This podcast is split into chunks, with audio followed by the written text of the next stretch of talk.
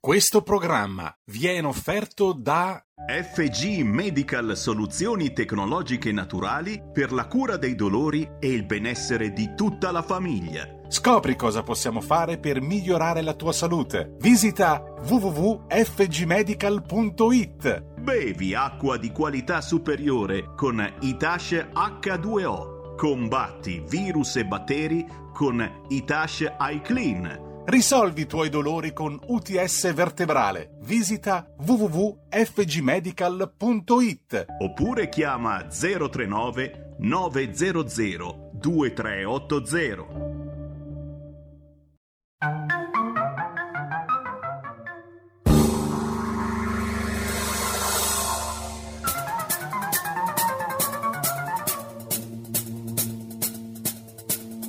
Va ora in onda Zoom, 90 minuti in mezzo ai fatti. Conduce Antonino Danna.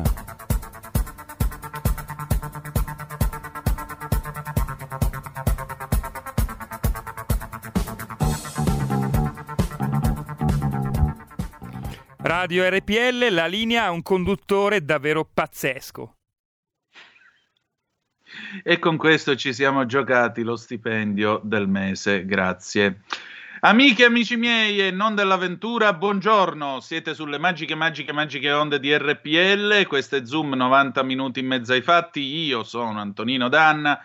Quello che invece avete appena sentito e si becca i suoi soliti 200 euro sotto al lavandino in bagno è il regista il nostro condottiero Giulio Cesare Carnelli. Ave Cesar, trasmitti turi te salutant, mio caro. E allora cominciamo subito la nostra trasmissione e, e la cominciamo innanzitutto con un ricordo. Oggi è il 10 di febbraio e voglio ricordare non solo gli italiani che a guerra finita sono stati gettati nelle foibe, ma voglio ricordare soprattutto quelli che sono nostri fratelli d'Italia, forse più fratelli d'Italia di tanti altri, e sono gli esuli istriani, tutta gente che è stata cacciata dalle proprie case, dalle proprie case ed è stata sbattuta in Italia dove altri, in nome dell'ideologia, li hanno tucur etichettati come fascisti e come tali rimossi e cancellati dal dibattito pubblico e dalla storia di questo paese. E come ci sono gli esuli istriani, abbiamo tutti gli italiani d'Africa, quelli della quarta sponda, quelli che cacciò Gheddafi dalla Libia nel 70, quelli che se ne sono dovuti scappare dall'Etiopia, dall'Eritrea, dalla Somalia, eppure sono tutti italiani come noi, che non portano colpe storiche che sono invece di altri. Cominciamo la trasmissione, solito appello, mi raccomando, date il sangue perché in ospedale serve sempre, poi se avete un tampone con il Covid, eh, con diagnosi di Covid, un tampone che certifichi la vostra guarigione, chiamate l'Avis, andate a dare il plasma iperimmune e salverete vite umane. E allora, visto che abbiamo fatto tutto quello che c'era da fare, cominciamo subito, prendiamo, c'è un treno che parte alle 7.40, diceva Lucio Battisti. Noi facciamo tre ore di ritardo, ma partiamo lo stesso. E andiamo, Lucio Battisti, 7.40.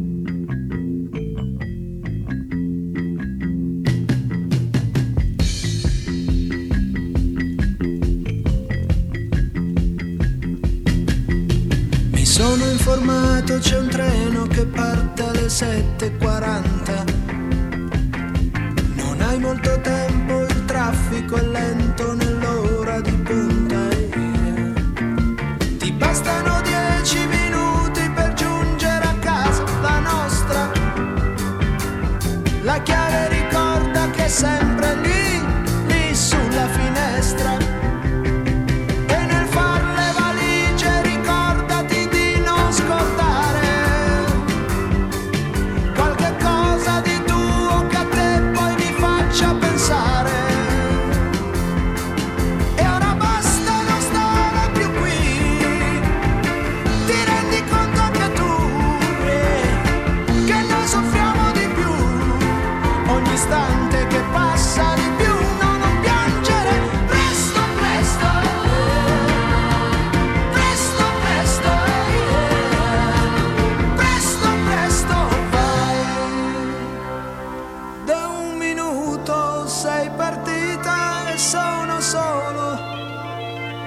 Sono strano e non capisco cosa c'è. Sui miei occhi da un minuto è sceso un velo. Forse è solo suggestione. Ho paura o chissà che. È possibile che abbia fin da ora già bisogno di te. Di te, di te, di sono informato, c'è un volo che parte alle 8.50. Non ho molto tempo, il traffico è lento nell'ora di punta e Mi bastano dieci minuti per giungere a casa, la nostra. La chiave l'hai messa senz'altro lì, lì sulla finestra. L'amica degli animali con Paola D'Amico.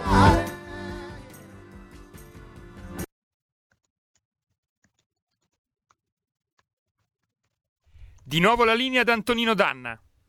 Eccoci, siete di nuovo sulle magiche, magiche, magiche onde di RPL. Questo è sempre Zoom, 90 minuti in mezzo ai fatti. E allora abbiamo con noi l'amica degli animali Paola D'Amico. Buongiorno Paola, benvenuta. Buongiorno Antonino, buongiorno a tutti i radio- radioascoltatori e radioascoltatrici. Bentrovati. Allora, vi ricordo che potete sempre seguire la nostra Paola sul Corriere della Sera nell'inserto dedicato alle buone notizie. Allora, Paola, oggi parliamo di un argomento che, diciamo, molto spesso torna nelle cronache quando succede qualche fatto un po' particolare. L'addestramento dei cani, soprattutto l'addestramento eh, dei quattro zampe. Tu, tra l'altro, ci suggerisci eh, una fonte bibliografica molto interessante che mi permetto di citare. È un manualetto, tu, il tuo cane e il suo padrone, qualche risposta alle mille domande e ipotesi sul cane e su te con lui di Daniele Mazzini. E allora Paola, com'è che dobbiamo addestrare i cani? Allora, no, io eh, suggerimenti su come addestrarli non li do, vi, vi spiego perché vi ho girato questo- questa immagine del, del manualetto, perché ehm, Daniele Mazzini eh, di mestiere è un agente della Polizia Locale di Milano. Si è specializzato nell'addestramento dei cani antidroga molti, molti anni fa, quasi 30 anni fa, lo fa da moltissimi anni, è andato quando allora li addestravano soltanto diciamo, la Guardia di Finanza, hanno cominciato anche a Milano un po' sotto, sotto, sotto, sotto traccia, qualcuno li avrà visti anche alle manifestazioni, in realtà loro lavorano tantissimo nei parchi come prevenzione e eh, il supporto anche da altre forze dell'ordine. Quindi cani droga lo fa da tantissimo ed è diventato di fatto addestratore anche delle poli- dei cani delle polizie locali in dotazione a varie realtà, da Brescia a Venezia. Lui eh, anni fa, vi racconto come nasce l'incontro con eh, Daniele, che è veramente un personaggio interessante, eh, io venni incaricata appunto di fare queste pagine che si chiamavano La città degli animali e sapevo molto poco di cani, ve l'ho già raccontato, il mio cane era appena morto. Allora, mh, andando a fare un servizio e osservando un cosiddetto addestratore di cani, ero rimasta, nella mia ignoranza veramente generale sugli addestramenti, ero rimasta un po' stupita dalle risposte che questo signore mi aveva dato. E quindi, da- parlando con dei colleghi che seguivano la cronaca nera, mi hanno detto Paolo, ma vai a cercare questo Daniele che pare sia molto bravo, è uno che non si dà arie, però è sempre molto disponibile. Quel giorno era l'8 di dicembre, di molti anni fa, eh, chiesi al comandante dove potevo trovare questa persona e se potevo parlare con lui, mi disse sì sì vai vai e stava facendo servizio, l'8 dicembre era il periodo degli obei eh, in zona Certo. mh, Cas- Castello, par- dietro Parco Sempione. Io raggiunsi e gli dissi scusa avrei bisogno di avere qualche chiarimento, mi dicono che tu sei molto bravo con i cani ed era con questi due cani pastor tedesco bellissimi, uno si chiama Olaf e, e lui disse sì sì, mi rispose con moltissimo garbo, con molta umiltà soprattutto. Io capii dalle sue risposte che il tizio che si era detto addestratore era un ciarlatano. Ormai il servizio doveva uscire e quindi corressi in corsa con prudenza le risposte, no? presi questa libertà. E poi andai a trovare. Sono gli incerti del mestiere. Gli incerti del mestiere, veramente ho tremato, mi tremavano i polsi. E poi i lettori, Eh. i lettori, i cittadini, chi ci ascolta, mi sa- c'è sempre qualcuno che ne sa molto più di noi. Noi siamo un po' genere di, congiunzione tra chi diciamo di chi non sapere e la persona che dobbiamo informare. Non siamo noi a essere detentori del sapere. Morale, mi tremavano i polsi, finalmente esce sto servizio, tutto va bene, io vado a trovarlo, con permesso il mio capo, e dico Daniele io vorrei arruolarti chiedendo i varie autorizzazioni, ti togli il cappellino della divisa e da libero cittadino, che però conosce, mi rispondi alla rete dei lettori, perché i lettori mi scrivevano, ponevano delle domande mm, apparentemente semplici, in realtà esigevano delle risposte molto serie. E lui si divertì molto, in realtà proprio quel giorno scoprì che nel centro dove addestrano questi cani poliziotto, in via Taverna, nel parco Fornanini, era un via vai continuo di amici, agenti, che nel tempo libero andavano lì e chiedevano Daniele, questo cane ha un problema, mi dai una mano? E lo vedevi che lui prendeva questo cane, il cane andava sotto di lui, sotto la sua sedia, si faceva accarezzare. Alla fine i problemi spesso erano quelli, erano dei padroni, non erano dei cani. Quindi diciamo che quando l'ho invitato a raccogliere queste domande che lui faceva in questa rubrica nostra, il Corriere, e poi altre domande che i lettori eh, gli facevano, i suoi amici, le persone. Per esempio, se andavate e se andate al Parco Sempione, nei parchi della città, può capitare di incontrarlo durante gli addestramenti, perché anzi il Parco Sempione è un parco meraviglioso, vi dice per i cani, perché si trova droga dappertutto. No? E questi animali sono attrezzati a riconoscere sei tipi di certo. sostanze certo. e sono, sono veramente dei campioni, sono straordinari. Quindi, certo, anche perché li addestrano come se fosse un gioco per loro in realtà, no? Assolutamente come un gioco, posso riconoscere qualunque sostanza. Adesso i vigili del fuoco li stanno addestrando anche a riconoscere per esempio i principi dell'incendio, no? Cioè quando c'è un incendio e si sospetta che sia un incendio doloso, ci sono dei cani che sono stati addestrati a trovare l'origine dell'incendio e quindi a supportare una tesi diciamo per le procure che stanno indagando, capire se quell'incendio era veramente doloso, magari si arriverà anche un giorno a capire la fonte, no? da dove è partito e chi è stato. Quindi Moralli ha raccolto poi questo, in questo libro che diciamo, l'intera lettura è un po' come da dello psicologo, perché prima le persone devono farsi molte domande su se stessi. La grande parte degli errori commessi gestendo un cane è colpa nostra e adesso per questo io fa, decido di fare outing e vi racconto la più grande sciocchezza del mondo che ho fatto, il più grosso errore, quando avevo questo amata luna, questo barbone nero gigante, che è vissuto con me mio marito quasi 18 anni, era entrata in casa nostra per sbaglio, perché in realtà una persona non l'aveva più voluta, era un cane mh, che non poteva, secondo, l'avevano anche acquistato, perché aveva una piccola macchia bianca che poi crescendo è sparita, però questo diciamo, l'escludeva dalle competizioni. Figuriamoci, competizioni, neanche parlarne, il mio cane Barbone Gigante faceva una vita assolutamente selvaggia. Bene, vent'anni fa abitavamo in un piccolo comune gromello cremonese, eh, nella sperduta campagna cremonese, appunto vicino tra Cremona e il Parco dell'Arda, e lo portavamo in giro piccolino, correva a fare le grandi sgambate tra i campi, il parco da sud, scendeva nei canali, si faceva il bagno, il barbone un cane d'acqua. Io non lo sapevo, naturalmente l'ho scoperto allora. Grandi nuotate.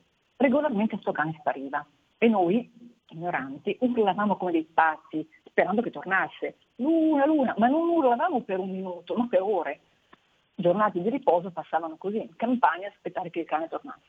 Finché disperati, quasi ormai eravamo convinti di averla persa, tornavamo verso casa in silenzio, anzi intanto ci insultavamo vicenda, non dovevi lasciarla libera, ma cosa hai fatto? E a quel punto, nel nostro silenzio, ecco che sentiamo tum, tum, tum, tum, che arrivava correndo in lontananza e io mi sono sempre detta, ma questa cosa fa? Appena spariamo ci corre dietro.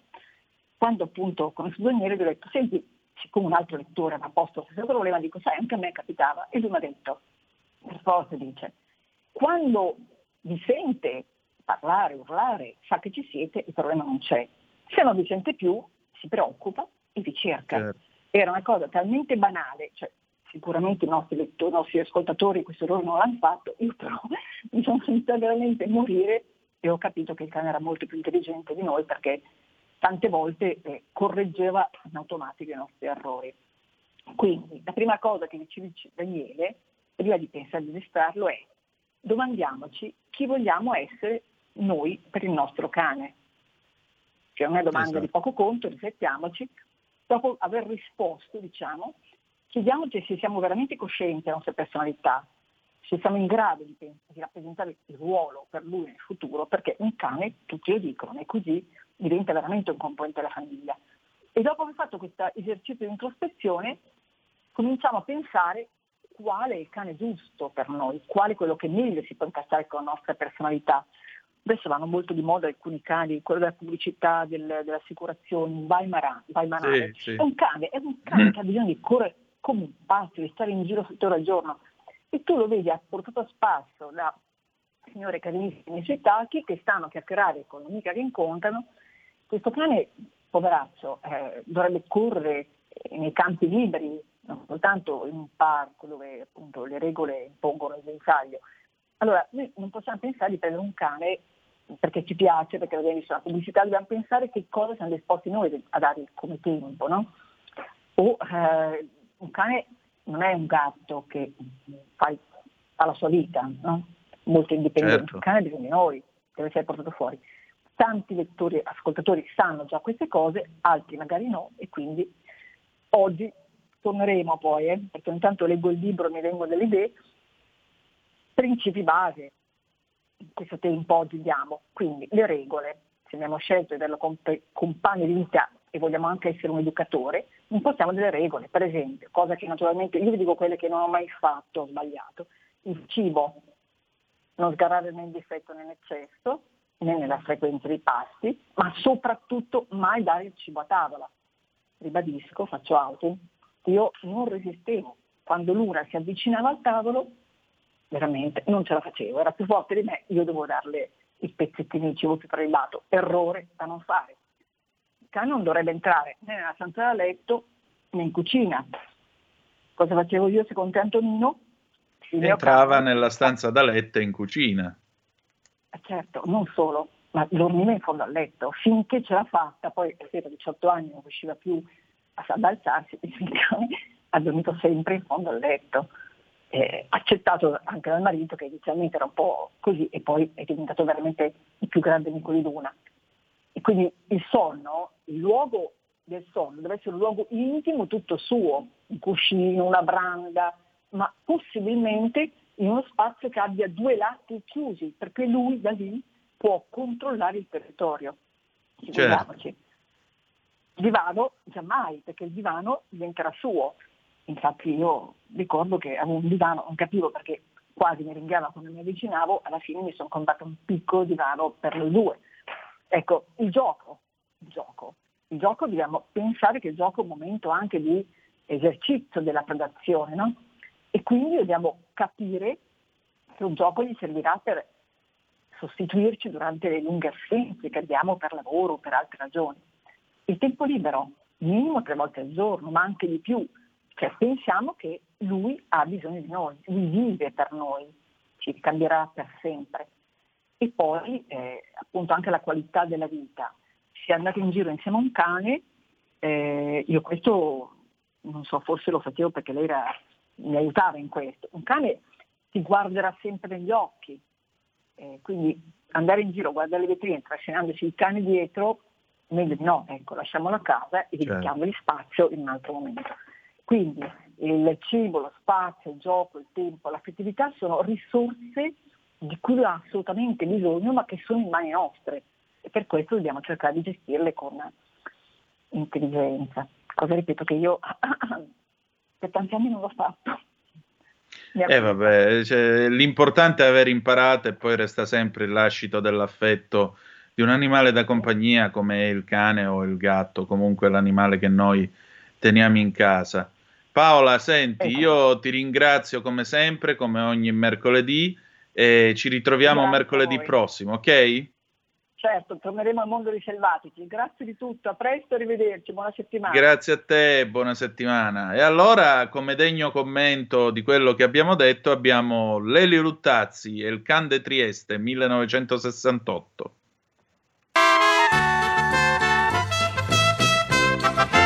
De tanti anni ormai che son lontan de ti, vece a Trieste mia, son resta solo e che avevo voglia de, voglia de compagnia. Allora Trevisan mega manda un bel can nato in un'osteria, però quel fiol di un can quel fiol di un can, di un can. Egli era sempre triste, non mi faceva mai le feste, neanche a me che sono il suo paron. Allora comanda una cartolina, una cartolina de protesta. Allora il mulo Trevisan mega risposto e il mega spiega perché. Solo davanti a un fiasco di vino quel fiol di un can fa le feste, perché il un can de Trieste, perché il un can de Trieste, davanti a un fiasco di vin, quel fiol di un can fa le feste, perché il un can de Trieste, e che piace il vin. Da qualche mese in qua a bevergo impara come un fachin del porto e in sta maniera so che un giorno sentirò la mia campana morto. Ma chi se ne, pardon, che ai fasi pur din don se morirò contento. Perché quel fiol di un can, quel fiol di un can, di un can, il così beato, adesso il me lecca come un matto, perché spuso sempre più di vin, e so che me vuol ben che con un amico per la prima volta in vita mia, e mi me basta un anno di sta bella vita, e poi sarà quel che sarà. Il futuro appartiene a chi fa squadra. Le radio italiane si uniscono per giocare la partita da protagoniste. Nasce l'app Radio Player Italia. 140 stazioni in una sola rete. Scegli la tua preferita e ascolta il suono perfetto del digitale. Gratis, senza registrazione. Senza interruzioni. Compatibile con tutti i device. Le notizie, la compagnia. La musica scelta da chi la ama, la conosce e la vive. Scarica Radio Player Italia. Il futuro batte con la radio nel cuore. Anche RPL è disponibile su Radio Player Italia. Stai ascoltando RPL. la tua voce libera, senza filtri né censura. La tua radio.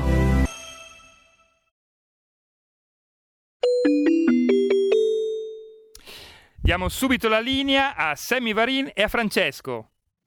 Ma buongiorno, ma buongiorno alla regia di Milano, bentrovati all'appuntamento che abbiamo ogni lunedì, mercoledì e venerdì con l'imprenditore della salute, storico amico di RPL, lo conoscete perché quello della magnetoterapia, quello di BioLife Therapy, dalla magnetoterapia Passiamo anche alla sanificazione perché oggi ce n'è bisogno più che mai e ho subito qualche domanda dei nostri ascoltatori, ma prima ti presento. Ciao Francesco Fioroni.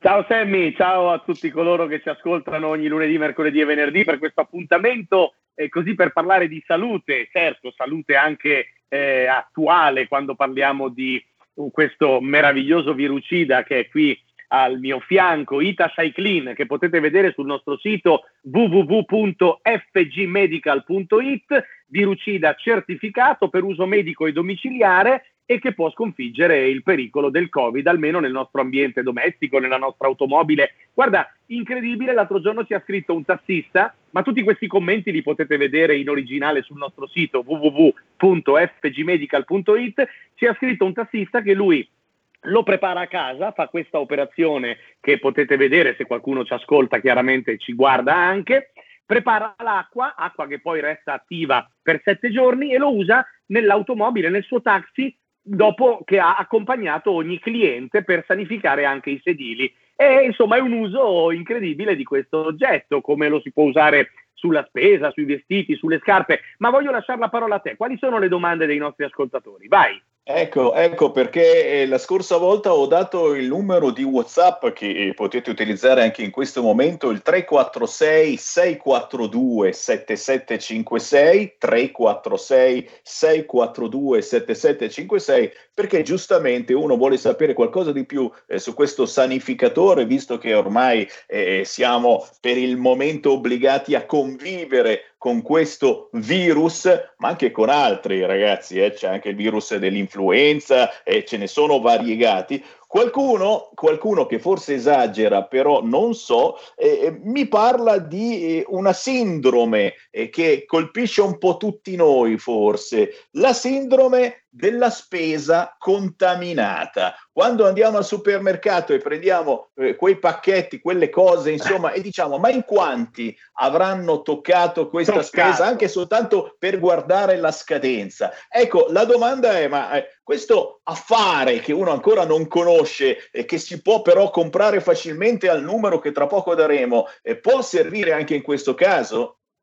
È assolutamente fondamentale rimuovere la molecola SARS-CoV-2 eventuale presente su tutto ciò che portiamo a casa, soprattutto sulla spesa. Se potessi ti farei vedere i miei genitori, che ovviamente ne hanno uno, quello che fanno sui sacchetti. È meraviglioso vederlo perché lo spruzzano, lo vaporizzano su tutto il sacchetto e su tutto il suo contenuto e poi prodotto per prodotto prima di metterlo in frigorifero. Tanto è gratis. Questo prodotto lo realizzi con acqua di rubinetto grazie a una reazione elettrochimica che svolge la base. Poi lo stacchi e lo utilizzi dove vuoi. Per sette giorni l'acqua resta attiva e ogni cosa che viene trattata con questo sanificatore per 48 ore non potrà più essere nuovamente aggredita dal virus. Dobbiamo, dobbiamo averlo. Chiamate ora durante la nostra diretta lo 039 900 2383. Il prezzo lo vedete in internet e se ci chiamate ora le prime 10 telefonate hanno il 30% di sconto proprio perché vogliamo aiutare tutti a sconfiggere la pandemia. Se ci aiutiamo, vinciamo insieme, vinciamo prima, anche grazie a Ditash iClean. Hai altre domande, Sammy? E siamo sulla strada giusta, ragazzi. Dobbiamo soltanto perfezionarci e superare soprattutto eh, questa paura eh, che ogni cosa che si porti a casa possa essere stata toccata da qualcuno che magari ci ha lasciato il Covid. Vi siete segnati il numero 039 900 2383 anche semplicemente per avere informazioni. Eh, c'è appena stata una trasmissione che parlava anche eh, di animali, ah, però Daniela chiede, non sapendo il costo, se fate eventualmente rate, rate Ma se certo. si può certo. rateizzare. Allora, il costo, Sammy, comunque dell'oggetto è in internet ed è un costo assolutamente accessibile perché siamo un'azienda italiana e cerchiamo di contenere anche i prezzi soprattutto in questo momento. Il costo è accessibile, ma se si vuole rateizzare lo possiamo tranquillamente rateizzare, non c'è nessun problema, si può pagare addirittura 10 euro al mese, quindi veramente nessun problema, ma ribadisco il costo, andate su www.fgmedical.it, è assolutamente accessibile, guarda, costa meno di utilizzare probabilmente per un anno quei, quei, quei sanificatori ad alcol che, che, ci distruggono il derma delle mani e sono tossici se poi ci mettiamo un dito in bocca. Io con questo ci sanifico le mie mani, la mascherina, tu, tutto quello che è in casa, la frutta e la verdura per eliminare i pesticidi ed aumentare addirittura il periodo di conservazione di questi cibi. Quindi è un prodotto che rimarrà utile anche dopo il Covid, ovviamente.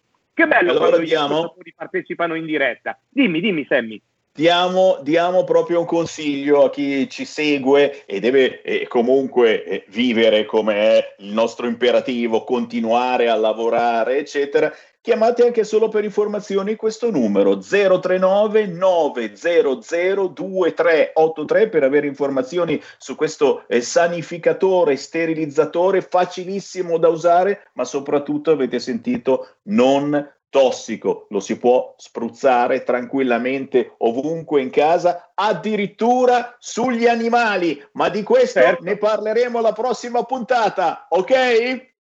039 900 2383 ai primi 10 30% di sconto. Ciao, alla prossima!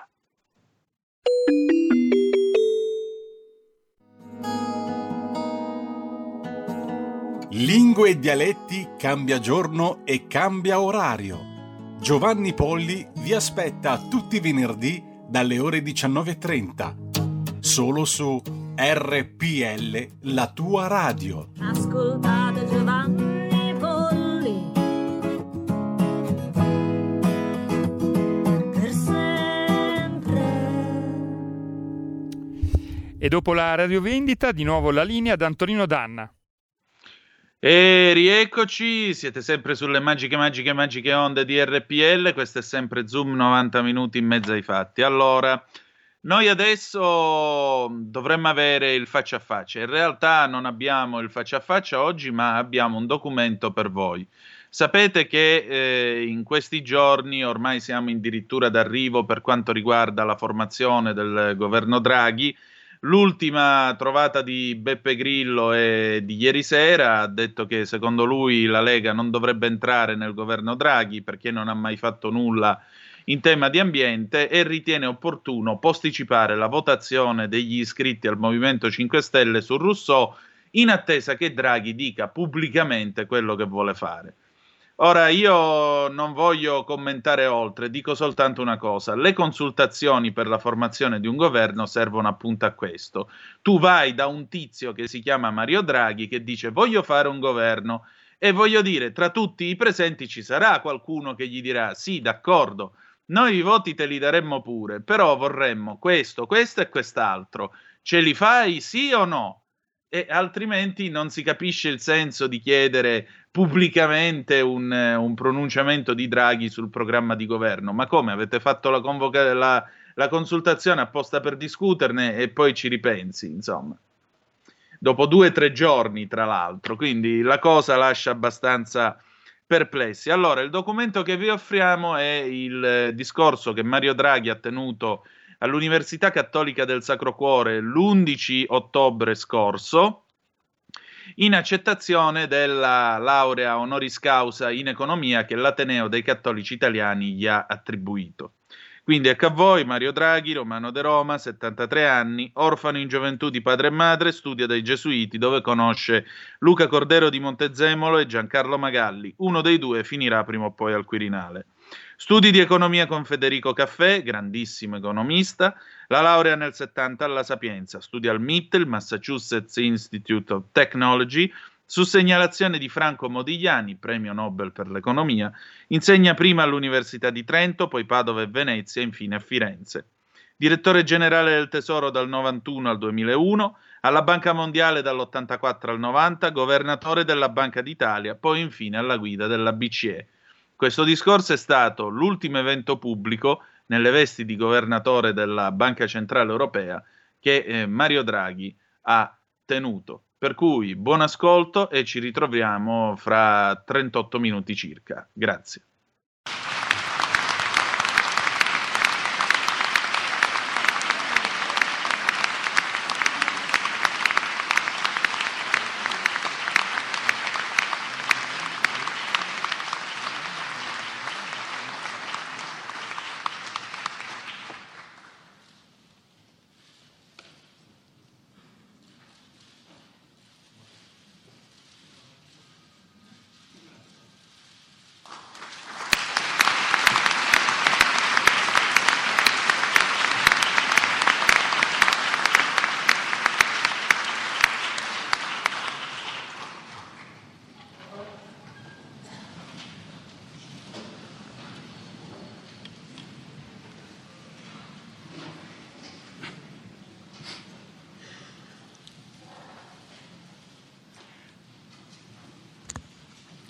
Sua Eccellenza Reverendissima Monsignor Mario Delpini, Sua Eccellenza Reverendissima Monsignor Claudio Giulio Dori, magnifico Rettore, Amplissimo Preside, Vice Ministro Onorevole Buffagni, signori membri del Parlamento italiano e Parlamento europeo, autorità civili, militari e accademiche, signore e signori, cari carissime studentesse, cari studenti,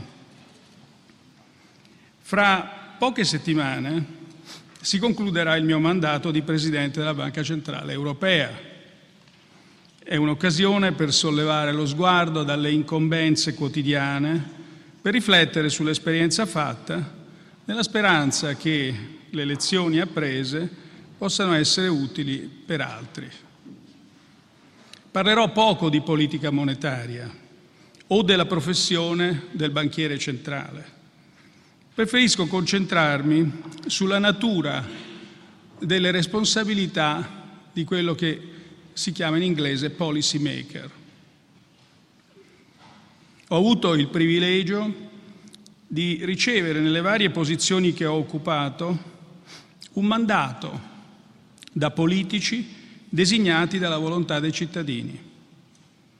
Qui in Italia, al Tesoro e alla Banca d'Italia, in Europa, alla BCE, la Banca Centrale Europea e al Comitato Economico e Finanziario Europeo, a livello globale al Financial Stability Board. Ho avuto la fortuna di lavorare con banchieri centrali, funzionari dello Stato e politici di eccezionale valore, persone da cui ho appreso molto e a cui mi lega un debito di gratitudine. Spero che almeno alcune delle lezioni apprese da loro possano servire alla prossima generazione di servitori dello Stato. Molti studenti di questa e di altre università vestiranno nel corso della propria vita i panni del servitore pubblico. Il futuro della società dipende dal sentire il bene pubblico da parte dei giovani migliori e dall'impegno che profondono nel raggiungerlo. Vorrei oggi condividere con voi quelle che mi paiono caratteristiche frequenti nelle decisioni che consideriamo buone. Queste caratteristiche sono la conoscenza, il coraggio, l'umiltà. Naturalmente la loro presenza non garantisce che si prenda sempre la decisione giusta. I policy maker spesso decidono in condizioni di incertezza, in cui i risultati raramente sono conosciuti e valutabili con sicurezza. Quasi tutti i problemi sono estremamente complessi, la realtà è per sua natura complessa e ambigua notava qualche anno fa l'ex segretario al Tesoro degli Stati Uniti Robert Rubin. L'incertezza in cui operano i policy maker è dunque sostanziale. A maggior ragione le loro decisioni dovrebbero cercare di essere fondate sulla conoscenza degli esperti. Essa fornisce le basi per comprendere nel profondo un problema, per essere in grado di prendere decisioni ponderate il cui merito tecnico è tenuto distinto dal merito politico e per saperle eventualmente correggere alla luce delle nuove evidenze. Il policy maker non può appoggiarsi alla realtà empirica nello stesso modo di uno scienziato, ma può utilizzare lo stesso approccio nell'analisi dell'esperienza e nel processo di verifica delle ipotesi adottate, con l'obiettivo di rispondere al meglio alle richieste che i cittadini rivolgono ai governi. Oggi viviamo però in un mondo in cui la rilevanza della conoscenza per il policy making e anche per altre questioni è messa in discussione. Sta scemando la fiducia nei fatti oggettivi, risultato della ricerca, fatti riportati da fonti imparziali. Aumenta invece il peso delle opinioni soggettive che paiono moltiplicarsi senza limiti, rimbalzando attraverso il globo come in una gigantesca eco. In questo contesto è più facile per il policy maker rispecchiare semplicemente quelli che egli reputa essere gli umori della pubblica opinione, sminuendo il valore della conoscenza, assumendo prospettive di breve respiro e obbedendo più all'istinto che alla ragione ma solitamente ciò non serve l'interesse pubblico. La lezione della storia è invece che le decisioni destinate ad avere un impatto duraturo e positivo sono basate su un lavoro di ricerca ben condotto, su fatti accuratamente accertati e sull'esperienza accumulata. Qualche esempio.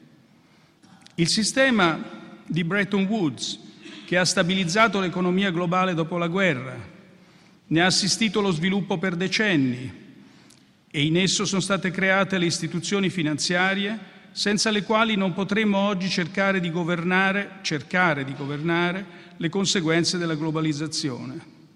Quel sistema non sarebbe mai nato senza la incessante ricerca empirica condotta durante la guerra da un grande economista, Ragnar Nerks, e senza l'esperienza e la visione di John Maynard Keynes.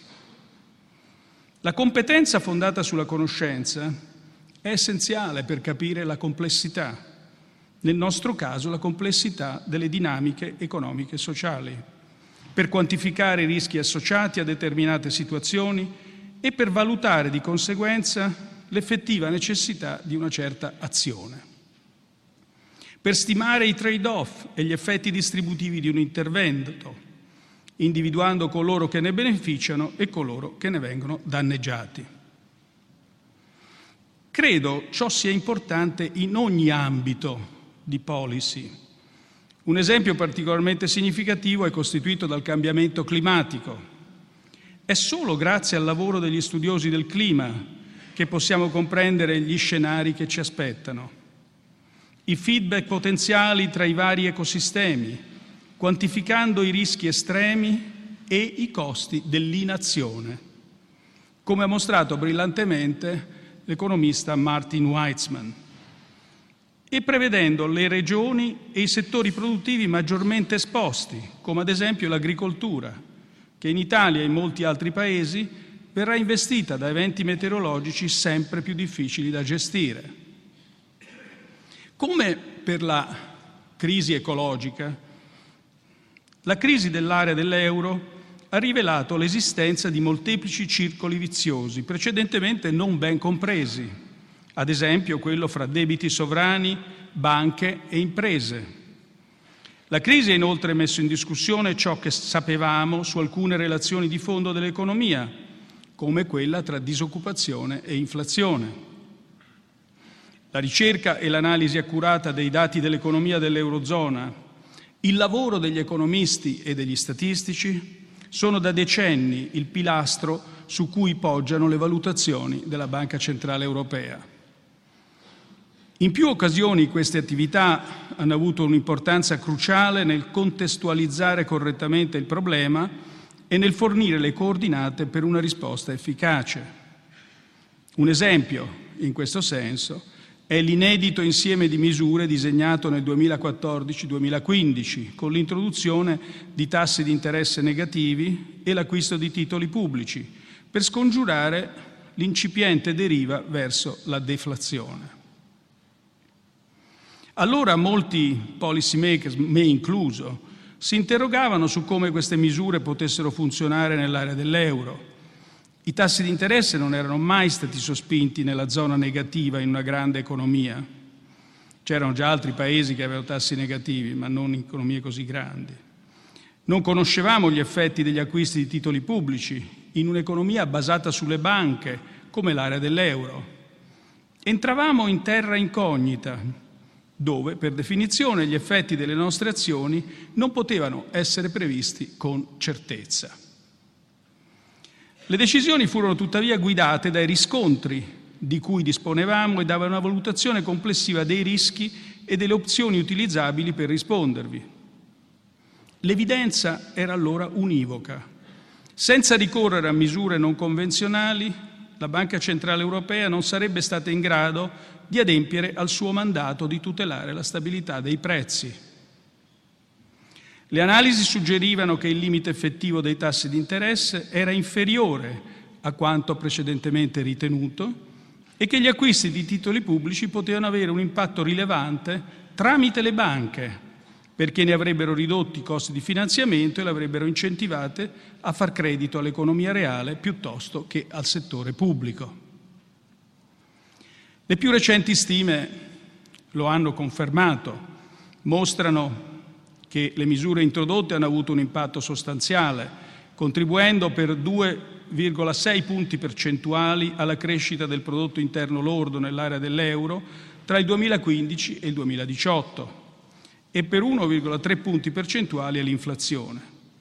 Almeno un quinto dell'impatto complessivo sulla crescita dell'anno di picco, il 2017, è attribuibile ai tassi negativi, mentre gli acquisti di titoli contribuiscono per la maggior parte della quota restante dell'impatto. Nelle nostre valutazioni tenevamo anche conto degli effetti collaterali.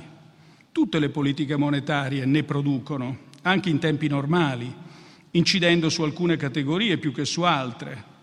Ma come banca centrale dell'intera area la BCE deve valutare il quadro complessivo e verificare se i benefici netti delle misure intraprese superano i costi potenziali.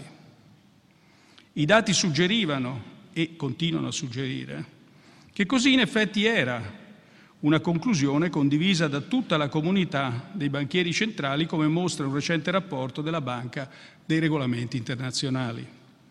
Tuttavia, come sempre, per il policy making basato sull'evidenza empirica, le conclusioni che si raggiungono devono essere aggiornate e riviste quando necessario. È in quest'ottica che la BCE ha recentemente corretto il tiro in materia di tassi negativi, introducendo un sistema a due livelli per la remunerazione delle riserve in eccesso. In altre circostanze, sempre un'accurata analisi fattuale ha mostrato come, in altre circostanze, come la preoccupazione di un peggioramento della diseguaglianza a seguito delle politiche non convenzionali fosse infondata. In altre parole, spesso si argomenta che la, il quantitative easing peggiora la distribuzione. Invece ricerche mostrano che così non è. Rafforzando, una volta avuto avuti i risultati di questa ricerca, rafforzando la determinazione della Banca Centrale Europea a, per, a proseguire in questa direzione. Questo non significa che gli esperti, inclusi quelli della BCE, possano contare su una conoscenza perfetta. Le teorie non spiegano necessariamente tutto e le previsioni che ne discendono possono rivelarsi errate. La crisi ha mostrato che l'opinione prevalente nella professione sbagliava nel ritenere che i mercati finanziari potessero autoregolarsi e in effetti lo ha spiegato ben prima della crisi Robert Schiller. Non solo gli agenti operanti sul mercato, ma anche gli esperti possono cadere vittima di quelle che lui chiama epidemie narrative, che di per sé hanno degli effetti negativi sull'economia. Contrastare questi fenomeni non significa rifiutare il valore della conoscenza. Gli esperti devono continuamente mettere in discussione le loro ipotesi, riesaminare le evidenze, saper ascoltare la voce di chi non è d'accordo. Per i policy maker i dissensi sono come uno specchio con cui osservare le proprie azioni e costituiscono uno strumento con cui spezzare la forza delle narrative dominanti.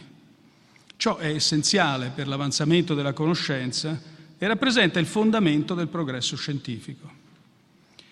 Nulla può sostituire per chi deve prendere decisioni il ruolo di un'analisi rigorosa accompagnata dall'esperienza.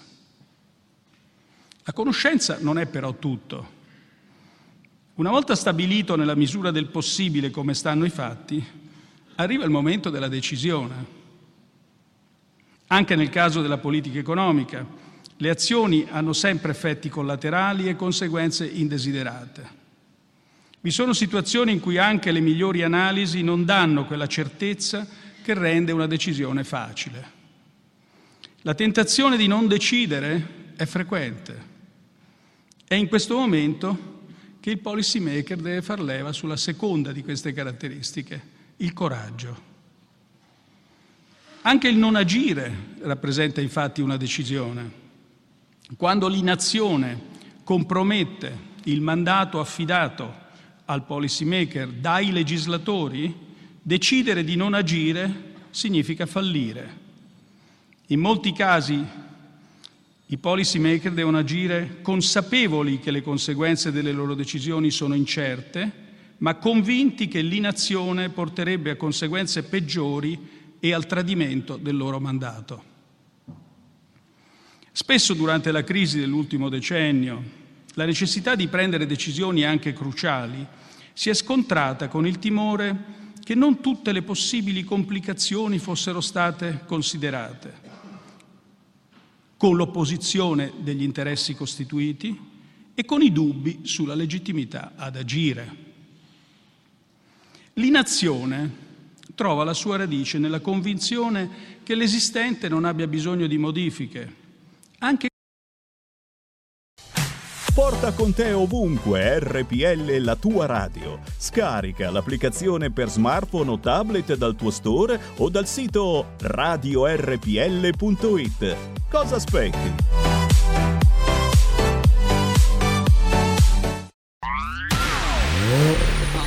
Auto nuova fiammante col suono nuovo, è il DA Plus che si sente a tuono la provi e senti subito com'è che va DAB Plus la tua radio migliorerà Digital Radio, il suono perfetto. DAB Plus. Anche RPL, la tua radio, è in Digital Radio. Stai ascoltando RPL. la tua voce libera, senza filtri né censura. La tua radio. Quando tutta l'evidenza e l'analisi indicano la necessità di agire. Questo autocompiacimento si avvale delle giustificazioni più diverse e generalmente non verificate nella realtà. La costituzione del meccanismo europeo di stabilità, il varo della vigilanza bancaria europea, la creazione del fondo di risoluzione unico, sono stati tutti ostacolati adducendo problemi di azzardo morale che sarebbero discesi dalla riallocazione a livello europeo di alcune responsabilità nazionali. In retrospettiva, ai governi dell'area dell'euro non è mancato il coraggio. Hanno saputo compiere i passi giusti nei momenti cruciali. L'unione monetaria è ora più forte e gran parte delle paventate complicazioni si sono rivelate infondate. Il punto importante in questa sede non è che queste decisioni si siano rivelate appropriate ex post, conta invece che quando la necessità di agire è stata documentata, è stato trovato il coraggio di decidere senza esitazioni per il bene dell'Unione economica e monetaria. Il secondo ostacolo incontrato dai riformatori è l'opposizione da parte degli interessi costituiti. Fu infatti immediatamente chiaro che alcuni governi avrebbero dovuto varare un programma di riforme strutturali per, rila- per migliorare le prospettive di crescita e ridurre la disoccupazione. Le riforme strutturali non possono beneficiare tutti. Accanto ai vincitori ci sono i perdenti che si oppongono alla loro realizzazione. Eppure quei governi hanno saputo disti- distinguere gli interessi costituiti dall'interesse pubblico guardando alla larga maggioranza che si sarebbe giovata dalle riforme. I risultati positivi sono oggi davanti agli occhi di tutti. Con riferimento specifico al mercato del lavoro, l'evidenza mostra chiaramente come le riforme realizzate dopo la crisi nell'area dell'euro abbiano ridotto sia la componente strutturale della disoccupazione sia quella ciclica. Hanno inoltre accresciuto la reattività dell'occupazione alla crescita, contribuendo per questa via all'aumento di 11 milioni di occupati nell'area dell'euro dalla metà del 2013 quando si avviò la ripresa. Mai un numero così elevato di posti di lavoro è stato creato in questa parte del mondo ed è stato questo numero, ed è, questo numero è superiore al numero di posti di lavoro creati negli Stati Uniti nello stesso periodo. Il terzo ostacolo sono i dubbi sulla legittimità ad agire. Anche la Banca Centrale Europea ha incontrato questo ostacolo con riferimento a molte delle sue misure non convenzionali, non da ultimo le cosiddette operazioni monetarie definitive, cioè quelle che chiamiamo OMT, introdotte nell'estate del 2012. Alcuni vi si opposero con decisione, perché a loro, pareva, a loro parere il compito di stabilizzare l'area dell'euro spettava ai politici, non alla Banca Centrale che così facendo avrebbe invaso il campo della politica fiscale. Da un lato c'era la preoccupazione ipotetica che l'impegno ad acquistare illimitatamente titoli pubblici avrebbe potuto rendere incerto il confine fra la politica monetaria e le altre politiche. Ma in questo caso si trattava più di un problema di disegno, di una questione di disegno che di principio.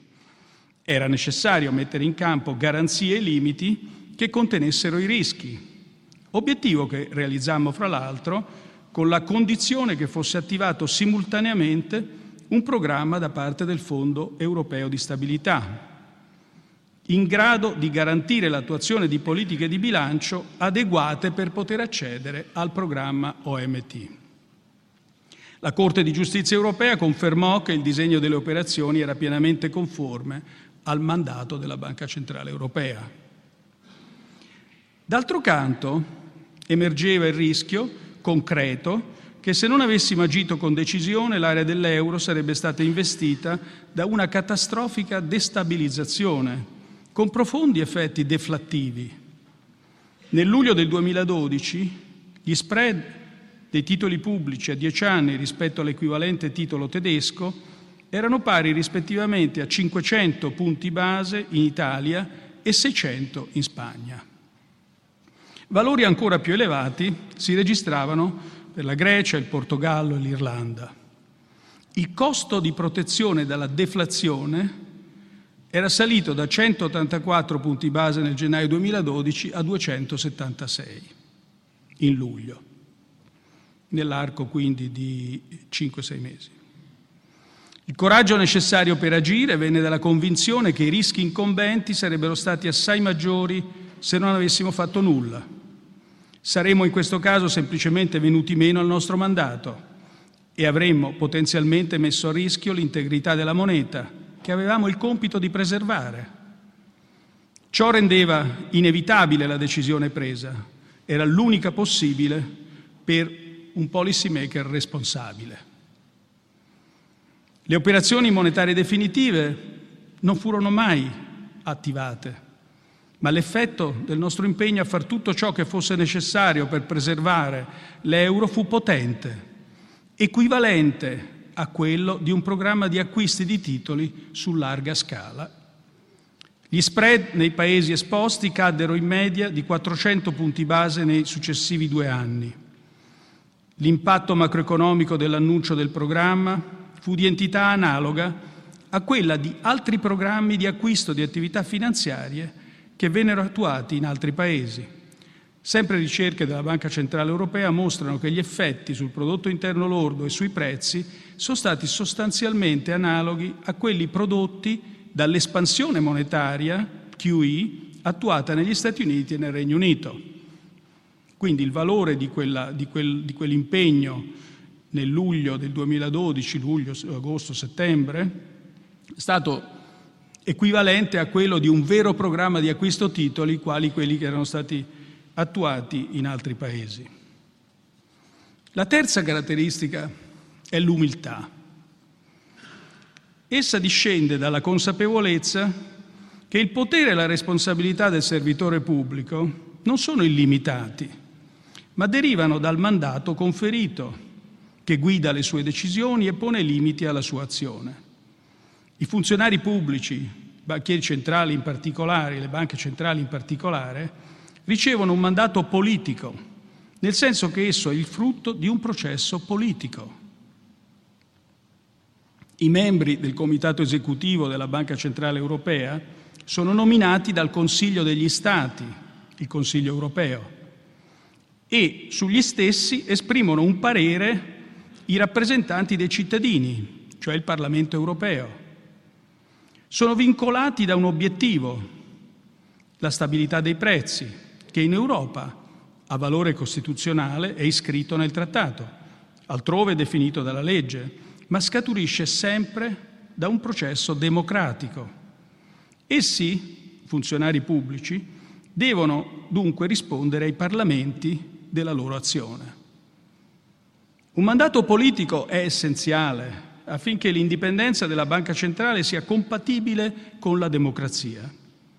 Le banche centrali sono potenti e indipendenti, ma non sono elette dai cittadini. È un assetto accettabile solo se esse agiscono sulla base di un mandato chiaramente definito dato da coloro che sono eletti e a cui devono pubblicamente rispondere. Il Presidente della Banca Centrale Europea viene ascoltato almeno ogni tre mesi dal Parlamento europeo e nel mio caso ciò ha comportato circa 40 audizioni in otto anni. Inoltre sono stato convocato dalle commissioni parlamentari in diversi paesi per spiegare le nostre azioni, per rispondere alle loro domande. La natura politica del nostro mandato ha alcune implicazioni essenziali non abbiamo la libertà di decidere se dobbiamo fare ciò che è necessario fare per assolvere il nostro mandato. È nostro dovere farlo. Rassegnarsi a venirvi meno non è un'opzione accettabile se abbiamo gli strumenti per adempiere alle nostre responsabilità. Al contempo il mandato implica l'obbligo permanente di agire rigorosamente nei limiti della legge.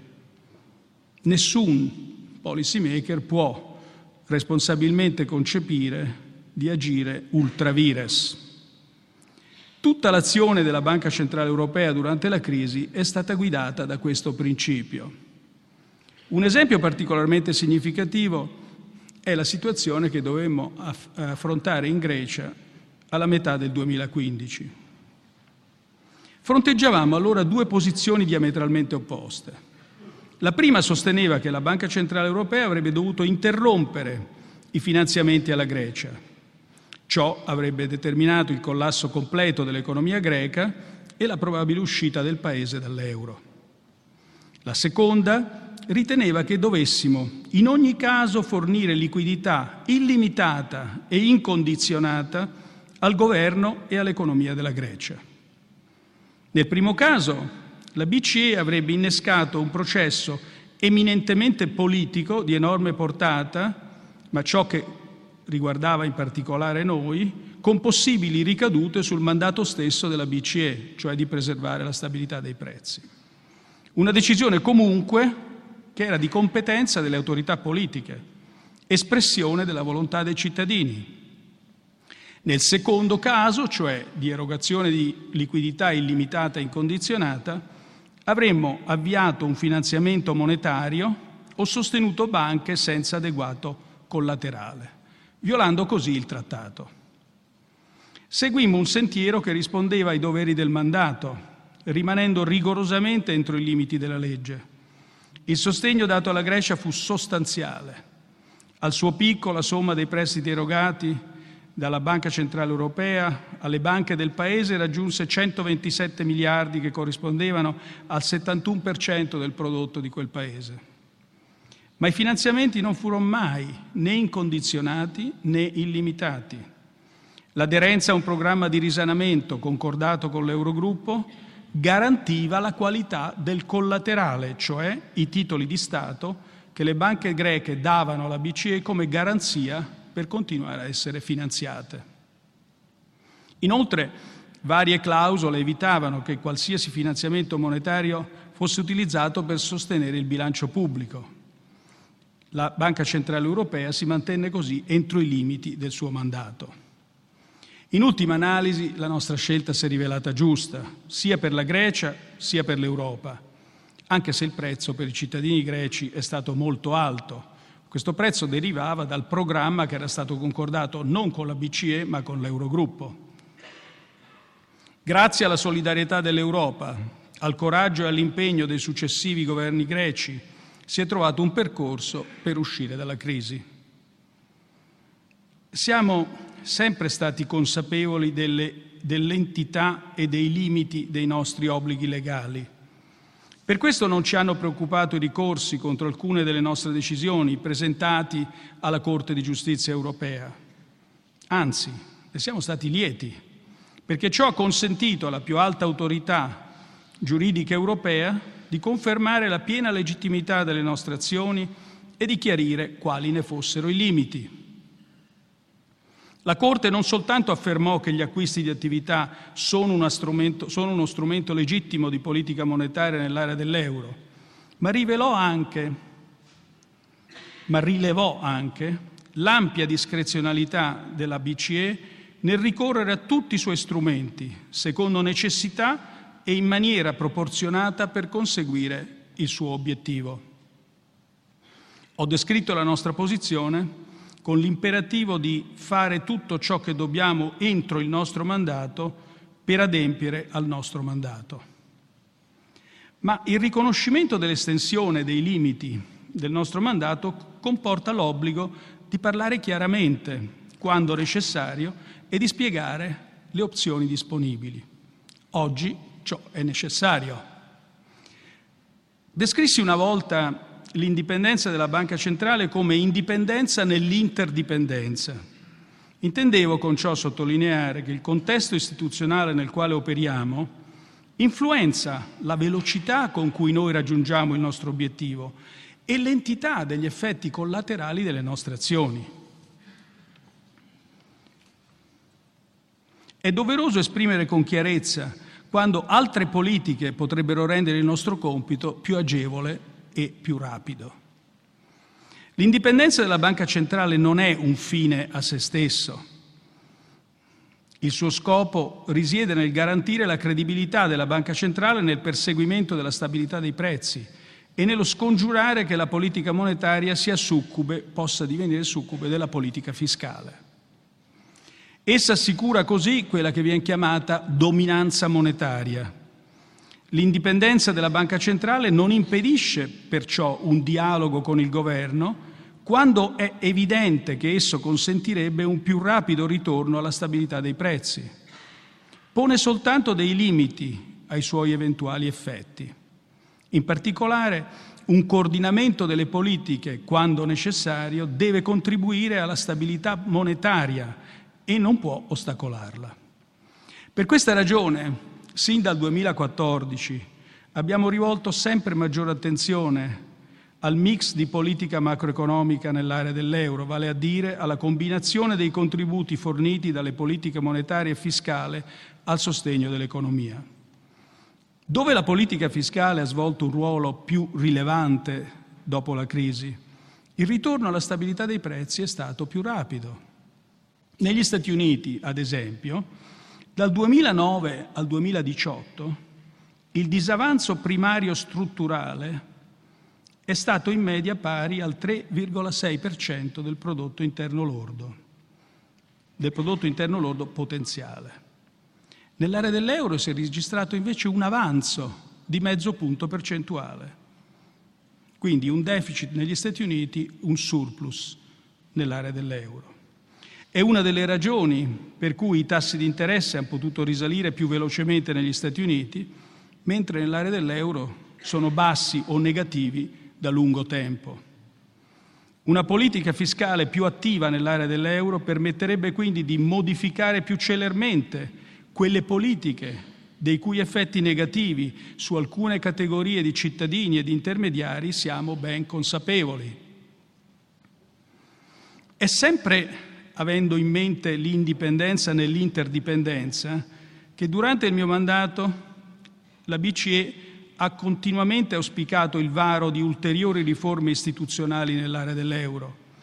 Abbiamo accolto con favore i progressi realizzati ed, es- ed esortato governi e parlamenti a proseguire il loro impegno in questa direzione. Lo abbiamo fatto perché siamo convinti che solo in questo modo la nostra unione monetaria potrà diventare più robusta ed essere capace di rispondere alle attese che ne hanno motivato la creazione.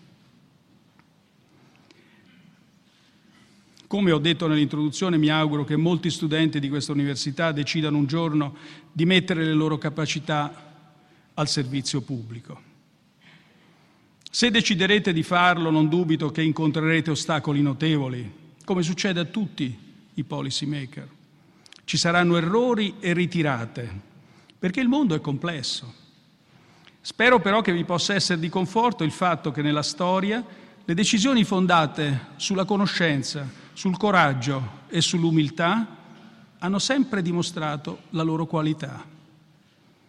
La creazione dell'Unione Europea, l'introduzione dell'euro, l'attività della Banca Centrale Europea hanno incontrato molti ostacoli e dovuto fronteggiare molte critiche. Hanno dimostrato non di meno il loro valore. Oggi sono coloro che dubitavano a essere messi in discussione. Ciò riflette lo sviluppo normale delle unioni monetarie, che è lento, non lineare, accidentato. Gli Stati Uniti, ad esempio, non ebbero una banca centrale per più di 130 anni dalla loro fondazione. Il bilancio federale ha assunto un vero ruolo solo negli anni 30 del secolo scorso. Oggi pochi penserebbero di tornare indietro è essenziale per lo sviluppo di una unione monetaria che i suoi cittadini credano nell'unione e l'assumano comunque come punto di riferimento, anche criticamente, piuttosto che considerare tutti i problemi guardando all'orizzonte dal loro punto di vista particolare. Mi sembra che le ultime elezioni per il Parlamento europeo, forse le prime centrate prevalentemente, se non esclusivamente, su temi prevalentemente europei, lo abbiano confermato. Anche chi mirava a rallentare l'integrazione europea non ha contestato la legittimità delle istituzioni dell'Unione, pur criticandole anche duramente. I parlamentari eletti sono risultati in maggioranza a favore dell'Europa. Per questa ragione sono ottimista sul futuro dell'Europa. Penso che col tempo essere parte dell'Unione Europea e dell'Unione Monetaria sia diventato normale per gran parte dei cittadini. L'euro è più popolare che mai. Il sostegno all'Unione Europea tocca i valori più alti registrati dall'inizio della crisi. Nei dibattiti sul futuro dell'Europa si discute sempre meno se la sua esistenza abbia senso e assai di più sulla via migliore per avanzare.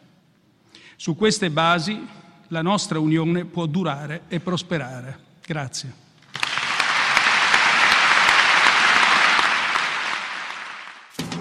Padova Calling con Ettore Toniato e l'Edicola 206. Ettore carissimo, siamo proprio in chiusura perché abbiamo avuto Draghi che ha insomma espresso il suo pensiero, il Draghi pensiero. Speriamo di aver fatto cosa utile per tutti gli ascoltatori e le ascoltatrici di questa trasmissione. Poi domani eh, sentiremo i vostri commenti e i vostri pareri. Allora, Ettore, come va lì in via Piero Bonna a Padova all'edicola 206? Tutto bene, grazie, buongiorno, giornata un po' piovosa, comunque assolutamente positiva, eh, partita l'ordinanza anti-spritz eh, di cui parlavamo ieri, insomma c'è l'obbligo di bere seduti eh, dalle 15 alle 18, c'è un senso unico alternato per la, eh, la circolazione pedonale all'interno delle piazze, eh, giornata tranquilla, piovosa, insomma tutto assolutamente eh, nell'ordine della norma. C'è l'unica cosa che stamattina è commentata molto come notizia, sì. lo sciopero del cappellano del Sant'Antonio. Dunque c'è un dipendente, sì, c'è questo dipendente ospedaliero che è anche chiaramente un prete, eh, che eh, per protestare eh, contro eh, il fatto che non è stato vaccinato, Don Massenzio Lazzari, da 19 anni impegnato al Sant'Antonio di Padova, ha ridotto un po' l'assistenza per timore del contagio. In realtà un, un timore un po', ehm, eh, un po', anche gi- giusto perché effettivamente fa tanto reparto e eh, è fortemente indignato, parole sue, perché hanno vaccinato chi sta dietro una scrivania e non uno come me che gira per, per i reparti. Ovviamente non le manda certo a dire, ecco. No, direi eh, proprio no. Sì, eh, diciamo limita un po' i giri tra i malati, però in teoria già eh, secondo i padri Camiliani che garantiscono il servizio religioso all'interno dell'ospedale, sembra che l'emergenza stia per passare in quanto ci, pare ci sia già una convocazione per vaccinare i sei preti ospedalieri eh, già giovedì, in quanto poi a tutti gli effetti sono dipendenti del, dell'azienda ospedaliera di Padova. Quindi sì, questa è una notizia abbastanza commentata, chi a favore, chi contrario, insomma, così. Benissimo, benissimo. Senti, niente, allora facciamo che ci ritroviamo venerdì? Assolutamente, siamo qua, saremo qui. Benissimo, grazie. Scusa, ma oggi siamo proprio con l'orologio che corre dietro di noi. Abbiamo ascoltato Gra- tutti con sommo interesse. Ecco, e questa è la cosa più interessante. Poi venerdì tireremo un po' le somme anche di questa giornata e ricordo, perché ricordo che tra i tuoi eh, avventori c'è un italiano d'oltremare e quindi mh, mm, prima o poi dobbiamo fare una puntata con lui, eh? Eh, appena, appena lo, lo, ritrovo, ben volentieri. Benissimo. Va bene, allora, grazie Ettore, ci ritroviamo grazie. venerdì. Ciao. Ciao. E adesso potete vedere già, se avete la fortuna di essere su radiorpl.it o su Facebook, l'incantevole Carola Rossi. Buongiorno Carola, ciao. Ma buongiorno Antonino, buongiorno a tutti gli ascoltatori. Allora, ecco. che c'è di buono oggi nel tuo talk? Oggi è uno di quei mercoledì dedicati al benessere, oggi parliamo di naturopatia, quindi insieme a me ci sarà Deborah Pavanello e parliamo di ansia oggi.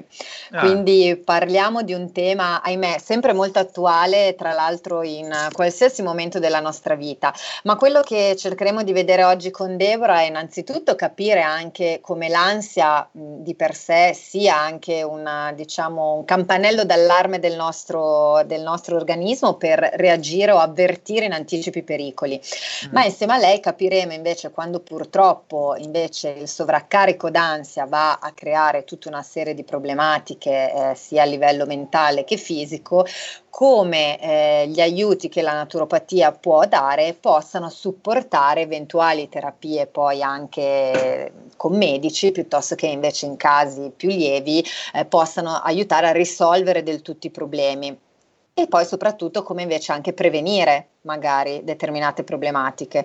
Quindi una puntata molto pratica, Deborah ci darà consigli, tecniche, parleremo non solo di alimenti o integratori, ma parleremo anche proprio di tecniche, esercizi e buone abitudini da introdurre. Quindi... Molto interessante perché in effetti con questo lockdown sono aumentati i casi di ansia, di attacchi di esatto. panico e di stress più in generale. Anche io qualche mese fa, lo sai, io ho mancato una puntata perché ho mm. avuto un attacco non di panico ma di stress che mi ha portato esatto. a una esatto. tachicardia, una corsa in piena notte, quindi avrò il piacere di ascoltarvi veramente. Esatto, Grazie. no perché purtroppo riguarda tutti noi e soprattutto spesso magari le cause sono anche sconosciute, no? apparentemente magari facciamo fatica razionalmente a capire quale possa essere il motivo, ma poi andando un po' a scavare ovviamente ci rendiamo conto che è un qualcosa che può riguardare tutti noi e questo periodo sicuramente non aiuta in tal senso, quindi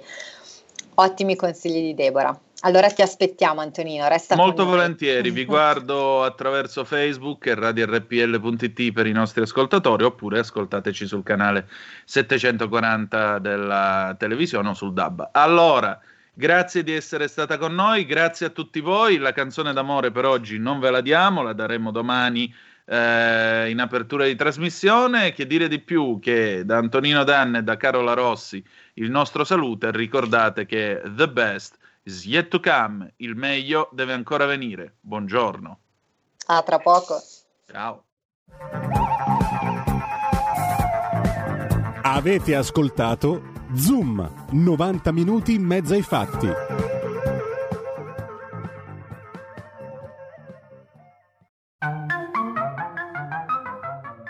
Questo programma vi è stato offerto da FG Medical Soluzioni Tecnologiche Naturali per la cura dei dolori e il benessere di tutta la famiglia. Scopri cosa possiamo fare per migliorare la tua salute. Visita www.fgmedical.it Bevi acqua di qualità superiore con Itash H2O. Combatti virus e batteri con Itash iClean. Risolvi i tuoi dolori con UTS vertebrale. Visita www.fgmedical.it oppure chiama 039 900 2380.